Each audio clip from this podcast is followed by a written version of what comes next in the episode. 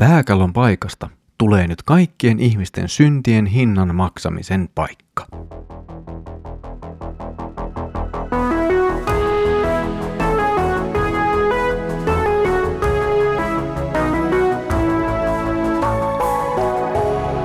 Kirjoitusten pauloissa. Tervetuloa taas mukaan Kirjoitusten pauloissa Raamattu-podcastin pariin. Minä olen Mikka ja katselen teidän kanssanne nyt yhdessä Markuksen evankeliumia. Tosi mukavaa, että olet tullut taas mukaan. Edellisellä kerralla katselimme, kuinka sotilaat pilkkasivat ja kiduttivat Jeesusta. Tänään sitten kuulimme yhdessä viimeisen matkan ristiinnaulitsemisen paikalle, jossa Jeesus ja hänen rinnallaan kaksi rosvoa ristiinnaulitaan. Luemme nyt Markuksen evankeliumin 15. luvun jakeet 21-32. Jeesuksen ristiä kantamaan he pakottivat erään ohikulkijan, kyreineläisen Simonin, Aleksandroksen ja Rufuksen isän, joka oli tulossa kaupunkiin. He veivät Jeesuksen paikkaan, jonka nimi oli Kolkata, käännettynä pääkallon paikka. He tarjosivat hänelle viiniä, johon oli sekoitettu mirhaa, mutta hän ei ottanut sitä vastaan. Sitten he ristiinnaulitsivat hänet ja jakoivat keskenään hänen vaatteensa ratkaisten arpaa heittämällä, kuka mitäkin sai. Oli kolmas tunti, kun he ristiinnaulitsivat hänet. Kaikkien nähtäväksi oli kirjoitettu hänen tuomionsa syy, juutalaisten kuningas. Samalla kertaa he ristiinnaulitsivat kaksi rosvoa, toisen hänen oikealle, toisen hänen vasemmalle puolelleen. Näin kävivät toteen kirjoitusten sanat, hänet luettiin rikollisten joukkoon. Ohikulkijat pilkasivat häntä. Päätään nyökyttäen he sanoivat, no niin, sinähän pystyt hajottamaan temppelin ja rakentamaan sen uudelleen kolmessa päivässä. Pelasta nyt itsesi, tule alas ristiltä. Ylipavit yhtyivät hekin pilkkaan yhdessä lainopettajien kanssa. He puhuivat keskenään. Muita hän on kyllä auttanut, mutta itseään hän ei pysty auttamaan. Tulkoon nyt alas ristiltä, Messias, Israelin kuningas. Kun sen näemme, me uskomme häneen. Myös ne, jotka oli ristiinnaulittu yhdessä hänen kanssaan, pilkkasivat häntä.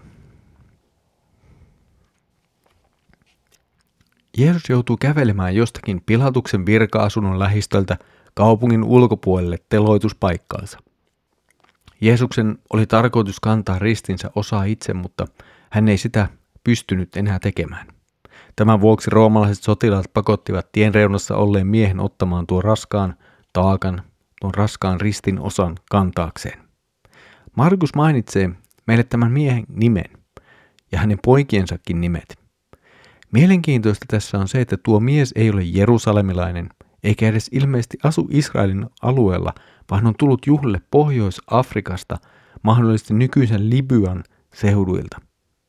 Ja itse asiassa tämä täyttää Jesajan kirjan 11. luvun jakeet 11 ja 12, jossa viitataan Israelin kansan jäännöksen palaamisesta Jerusalemiin pelastuksen päivänä.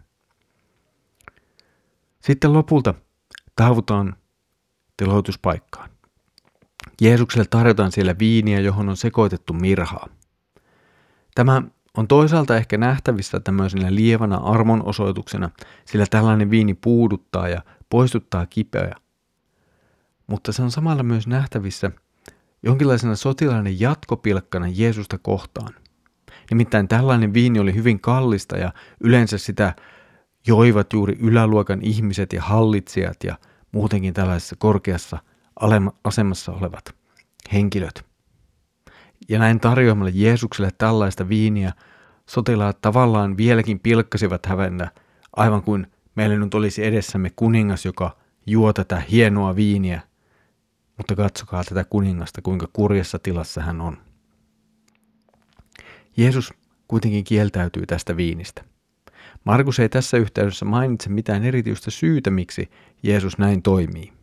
Ehkä syy voi olla siinä, että Jeesus ei halunnut lieventää kärsimystään, vaan ottaa vastaan kaiken sen, mitä hänen isänsä oli hänen kohdalleen nyt määrännyt. Sotilaat naulaavat Jeesuksen ristiin ja kohottavat tuon ristin pystyyn.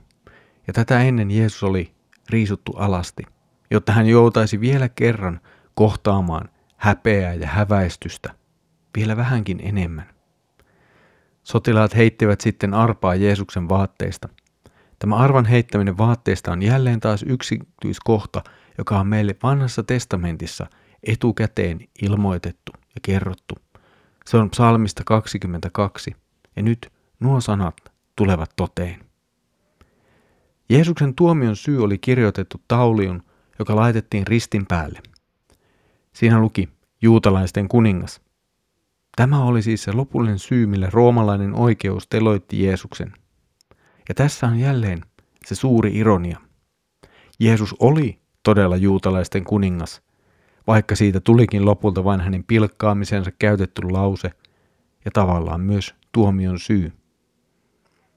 Jeesuksen molemmille puolille ristiinnaulitaan oikeat rikolliset. Ja tämäkin täyttää jälleen vanhan testamentin profetian, aivan kuten Markus suoraan meille kertoo. Ja jälleen kerran palaamme Jesajan kirjan lukuun 53, jossa tämäkin yksityiskohta on mainittu. Ihmiset pilkkaavat Jeesusta. He väärentelevät Jeesuksen sanoja. He häpäisevät Jeesusta. Ja kaikki tämä on ennustettu vanhassa testamentissa. Nyt psalmissa 22. Huomattavat ovat myöskin nuo ylipappien sanat. He mukaan uskoisivat Jeesuksen olevan Messias, jos Jeesus nyt astuisi alas ristiltä. Toki Jeesus olisi voinut tämän tehdä. Hän olisi voinut hiljentää kaikkien pilkkaajien suut, mutta hän ei halunnut. Hän oli ristillä vapaaehtoisesti, koska se oli hänen isänsä tahto.